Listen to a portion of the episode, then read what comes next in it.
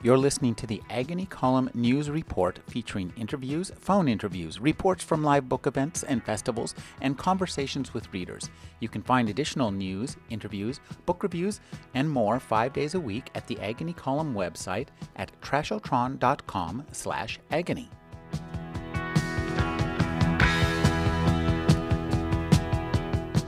Deborah L. Klein is a professor of anthropology at Gavilan College in California. Her new book is Yoruba Bata Goes Global. Thank you for joining me, Deborah. My pleasure. Deborah, where is Yoruba and why is it going global? Good questions. Uh, Yoruba actually is a group of people, so it is a culture and an ethnicity and a language. And so the Yoruba people probably number over 20 million in the world today, and they mostly live in the southwestern part of Nigeria, West Africa. But through the diaspora, through slavery, uh, they have been uh, dispersed throughout the world, namely Cuba, Brazil, and the U.S. South, and now live in lots of other places. Could you talk about how this culture is tied together across so many places and where the the center point of this culture is right now? Uh, that's a big a big one. But um, the like I said, through slavery by force, most of people, most of Yoruba people were captured around the 1600s and all the way through the 1800, 1800 or so, and dispersed uh, by force to mostly Cuba, Brazil, and some other parts of the Caribbean and the U.S. South. So that's really literally how people ancestrally ended up in all those different places. And the today, people by choice because Nigerians are adventurous and successful entrepreneurs and ambitious, and there's been crises in the country like the Biafran Civil War and a bad economy and two really horrible dictators. Uh, people have chosen to leave the country and have thus dispersed uh, lots of other places. And uh, the I could speak about the Bata tradition specifically if you like, or or is that? Well, tell me, what is the Bata tradition? So, this is a ritual and an, a form of drumming and dancing and masquerading that's also used for entertainment and it's been in existence since people say they can remember, but probably around the 1400s uh, under Shango, who was uh, king of Ile-Ife, which is a major, um, actually is the birthplace of Yoruba civilization, so people say, in Nigeria. And the king was so powerful that he commissioned his own drums, and this ensemble called Bata was created just for him, and it was played by drumming lineages to, and still is, to celebrate kings and particular him and is said to be the drumming ensemble with the most complexity rhythmically, the most um, ability to communicate with the spirits and the gods and goddesses in the sky, and mediate between humans and spirits, with uh, the drums with the most might that you can hear from miles and miles away. And um, they're legendary. And because of that, they also have an association in Nigeria with paganism, what people call paganism, which is not um, pre Muslim or pre Christian ways of believing. And so they've been, unfortunately, people who have played these drums can be uh, thought of as um, pagan, and that's a derogatory way of, of thinking of, of people. So the drummers have had to actually deal with discrimination in their own country um, because of the histories of missionization.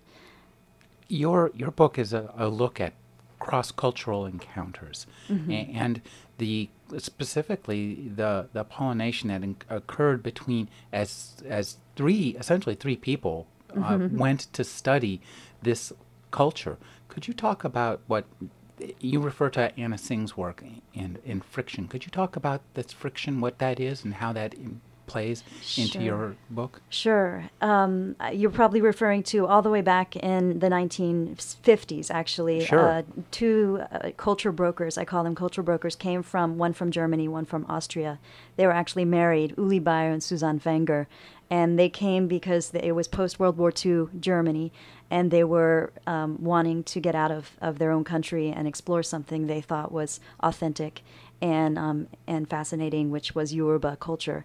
And so they landed basically really close to where I ended up studying in Oshogbo, and they they got very excited by the traditional drumming, the culture that was going on in the area. They also it was still colonial during that time. The British occupied Nigeria. They so they really wanted to um, help revive the culture under the pressure of Christianized Christian missions and co- British colonization.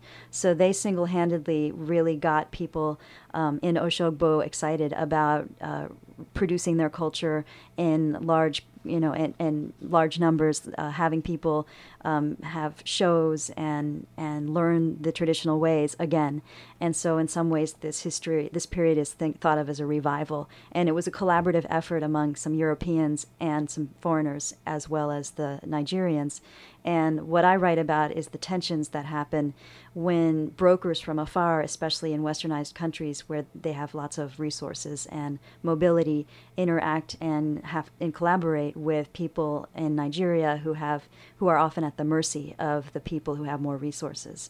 And um, and both parties have things to gain from the collaboration, and the collaborations have produced beautiful art and um, and contacts and networks. However, what I found living in Nigeria is that the artists on the ground often felt um, slighted or disrespected or misunderstood or that something went awry, something went wrong in the, the brokerage, the dealing, the dealing, and they were left feeling um, hurt, literally or betrayed.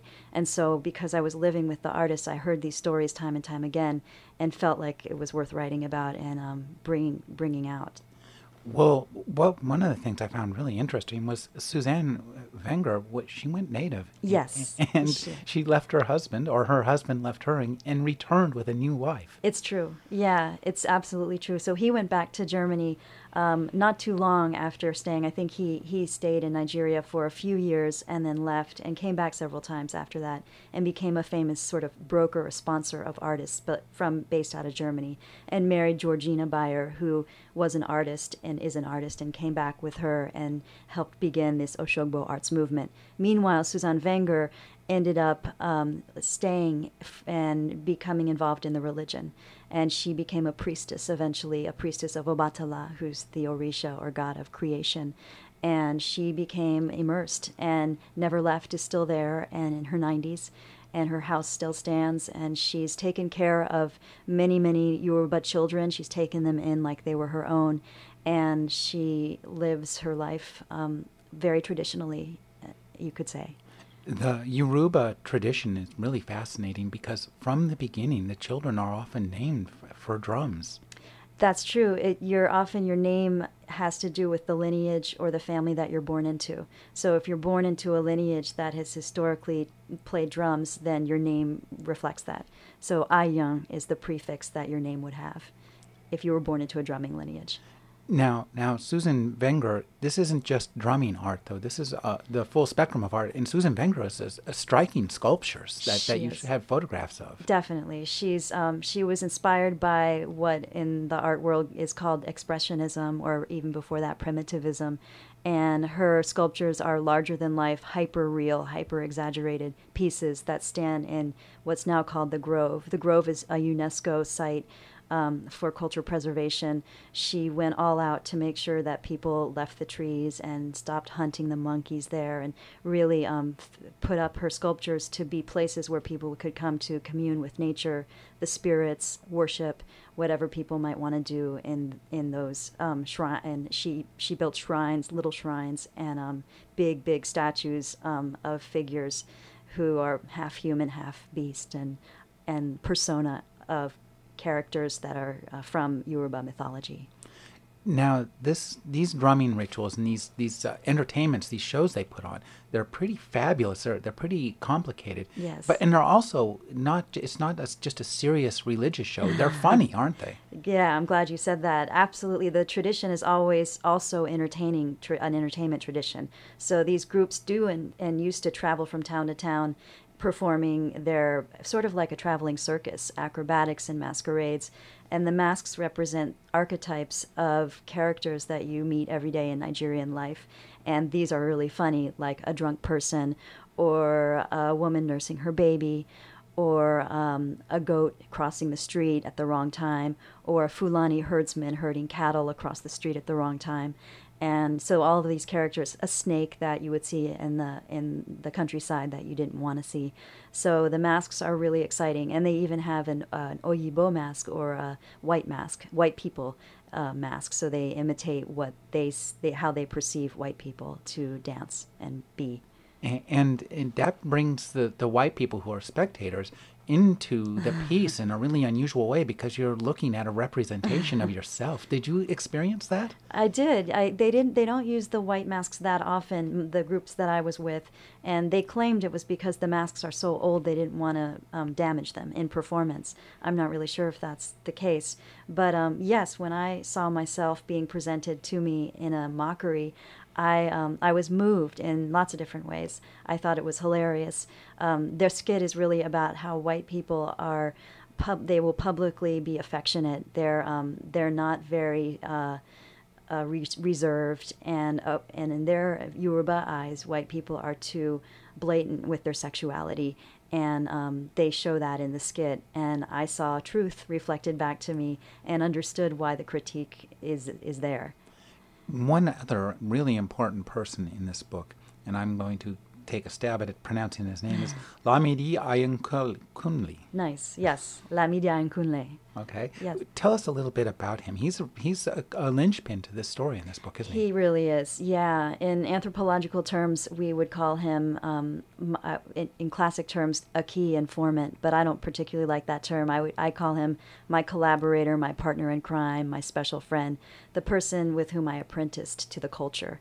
So I basically lived in his compound and followed him around for years, and he was willing to have me along. So we became good friends, and he taught me everything he knows about his own culture and answered all of my questions, and in many ways represents himself as a holder or a keeper of traditional knowledge, and particular traditional Bata culture. And his one of his goals in life is to see that this culture continues once his generation is no longer around. And for him, that's a big task to take on. It means that he has to teach what he knows to as many people who are willing to learn including his own children. Now, what you've described so far has all taken place in Nigeria. Yes. Does it come out here? Does it come out into the world? Um, yes, uh, partly in that the the networks that these artists have started to create through from back in the fifties, through Germany and also the United States are there are the networks are sponsoring the artists to travel and perform overseas quite a bit and getting the word out about what they do. And so they've actually traveled uh, internationally um, quite a bit. So that's partly how the word gets out. And also, there's the networks who practice the diasporic forms of bata, santeria from Cuba, and candomblé from Brazil. And those communities are more and more interested in the roots in Yoruba uh, areas in Nigeria. It's just that they don't have that much access. So I think part of hopefully what this book will do is open up that world to the other communities who are really interested in it you talk about the anti politics of collaboration. That's a really great term. Could you explain what you mean by that? Yeah. Um, I was trying to come up with a term that captured uh, people who try to collaborate with each other and um, go against the traditional. Uh, the traditional traps that we fall into when we collaborate, when rich Westerners collaborate with poor or marginalized um, developing nations and people of, of developing rural nations. And so the trap is that um, the rich people exploit the poor, and whether they mean to or not. And so an anti politics would be trying to come together across wide gaps of difference and actually do some do a collaborative project that both parties gain from equally if that's possible and um, each party being aware that the other one has stakes and needs um, that differ from each other, but trying to work through that consciously. Could you talk a little bit about the teaching uh, uh, and performing of bata? Sure. Um, I the teaching part is done by absorption, culture absorption. You basically, and this is how the children learn. They're immersed in the, the, the music and the dance. They go along to performances with a drum and toe, or um, if you're a dancer, you just you're shoved out there in the middle of the floor, um, sort of the dance floor. It's usually just a um, the uh, outside, you know, pretty uh, improvised dance floor, but you're thrown out there and you hear the music and you're basically asked to dance or play. So from the time you're three or so, you're learning by by being there. And so, very much so, when I was learning the dance style, that's how I was trained. I was taught to hear the, the music a little bit through workshops, but mostly I just went along to performances and was pushed out there and uh, and told to dance, go for it, and watching the other dancers. So that's really how the teaching happens. But that type type of learning requires time, patience, and um, and commitment and to, to being there. And that's something that in the Western world, I think we, we don't have much of time or patience or um, a commitment to doing one thing really deeply or really well. Now, you brought some drums along here. Uh, I'd like you to first talk about drums themselves. When I look at these, I think these look like something you could hang on a wall or put in a corner and say, This is a sculpture. Ne touche pas. right. Yeah, they're um, organically made, so all the materials are, are from from um, nature. Uh, the wood is a special tree that grows in the area, southwestern Nigeria. Uh, the skins are made of goat, and their skin that wrap around. They're conically shaped with double-sided, double heads, and the, there's skin that wraps around the middle of them to tighten the two skins on the end, and that's antelope skin. And the hide, that's the strap that you put around you to hold the drum, is cow. And the cloth is actually woven um, by hand, and uh, that's and the straps that you play with when you you play the drums are cowhide as well. So they're um, you know they're beautiful pieces, handmade. Could you uh, demonstrate some of the rhythms that you've learned? I can with the um, with the disclaimer that I actually was a dancer there more so than the drummer, but I did learn a few pieces. So sure, I could I could do a little bit. Sure. Well, why don't you uh, grab right. your drums here? Okay. Now, what sort of drums are these? What are these called? Do these have a specific name? They do. Um, let me just. Um, uh, sorry about that. Oh, no. Um, they are the Bata ensemble consists of three drums. The first one is the Yalu, and that's the mother drum, the improvising drum. And I don't have that here with me, um, partly because the master improvises on the mother drum, and I'm by far not a master. And the middle drum, which I do have, is omeleabo, which is middle drum. And the ones that I'm playing now are omeleako and kudi, and they're the small drums that provide the background rhythm. And when all dr- three drums play together in a set, they're interlocking polyrhythms. And so they're, it's really beautiful and complex and textured. Um, that's, that's fascinating. Well, let, let's hear it. All right, so this is um, a a small drum part for a song that's called Ijoge, which is called Dance to Have Fun.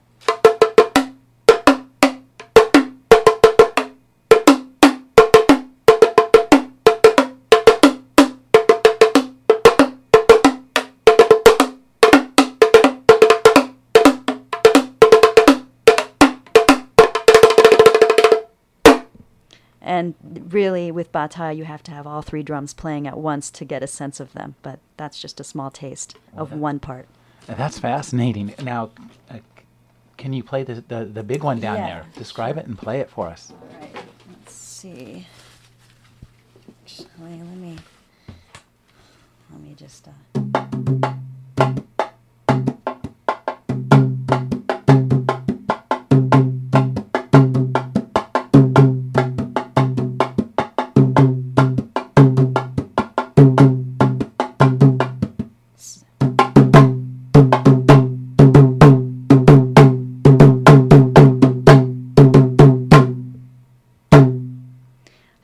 that was just a piece from Shango, who is the Orisha of thunder, of might, of power, of masculinity, for whom the drums were actually played or made.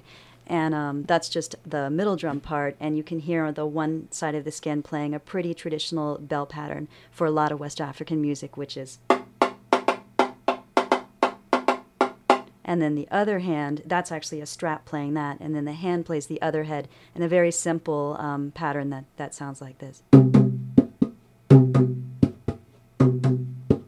Sort of providing a bass. And then the two playing together are.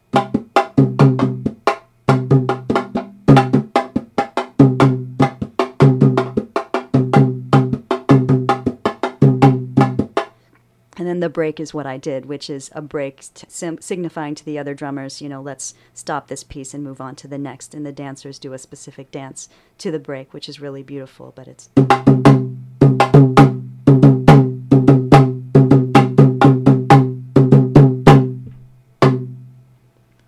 That's wonderful. Thanks. well, I um, I'm you know learning. no, it's it's beautiful.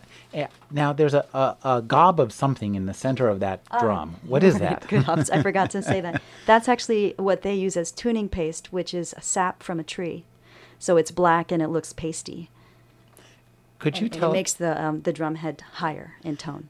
Now you were talking about the dance. One thing I have to ask: Do they have steps that you have to learn, or do you just go out there and do the do the Watusi? right. Yeah. No, there are specific steps, and they go really closely along with the music. And um, you can. The steps are often in this style of dancing very subtle, I would say. Although the sho- so there's sho- shoulders and buttocks mostly, and some some striking arm movements as well.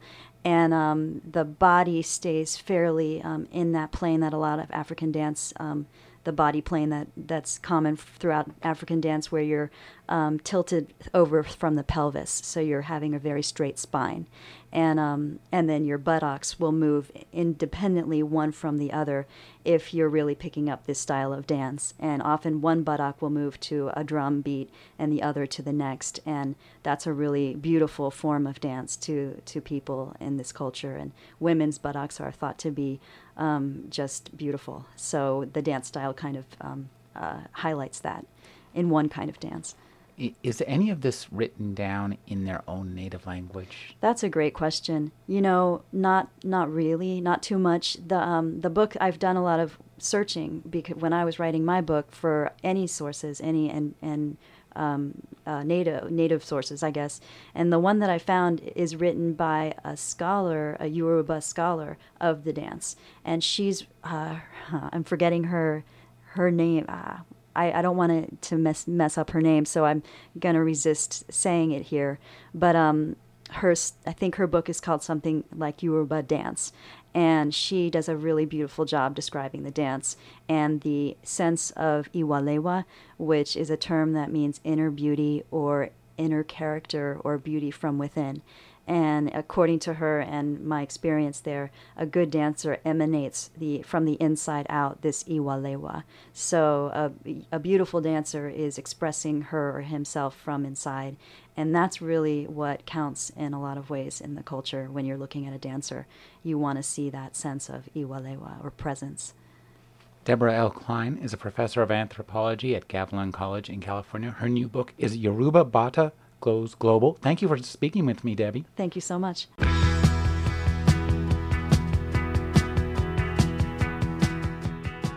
You're listening to the Agony Column News Report featuring interviews, phone interviews, reports from live book events and festivals, and conversations with readers. You can find additional news, interviews, book reviews, and more five days a week at the Agony Column website at trashotron.com slash agony.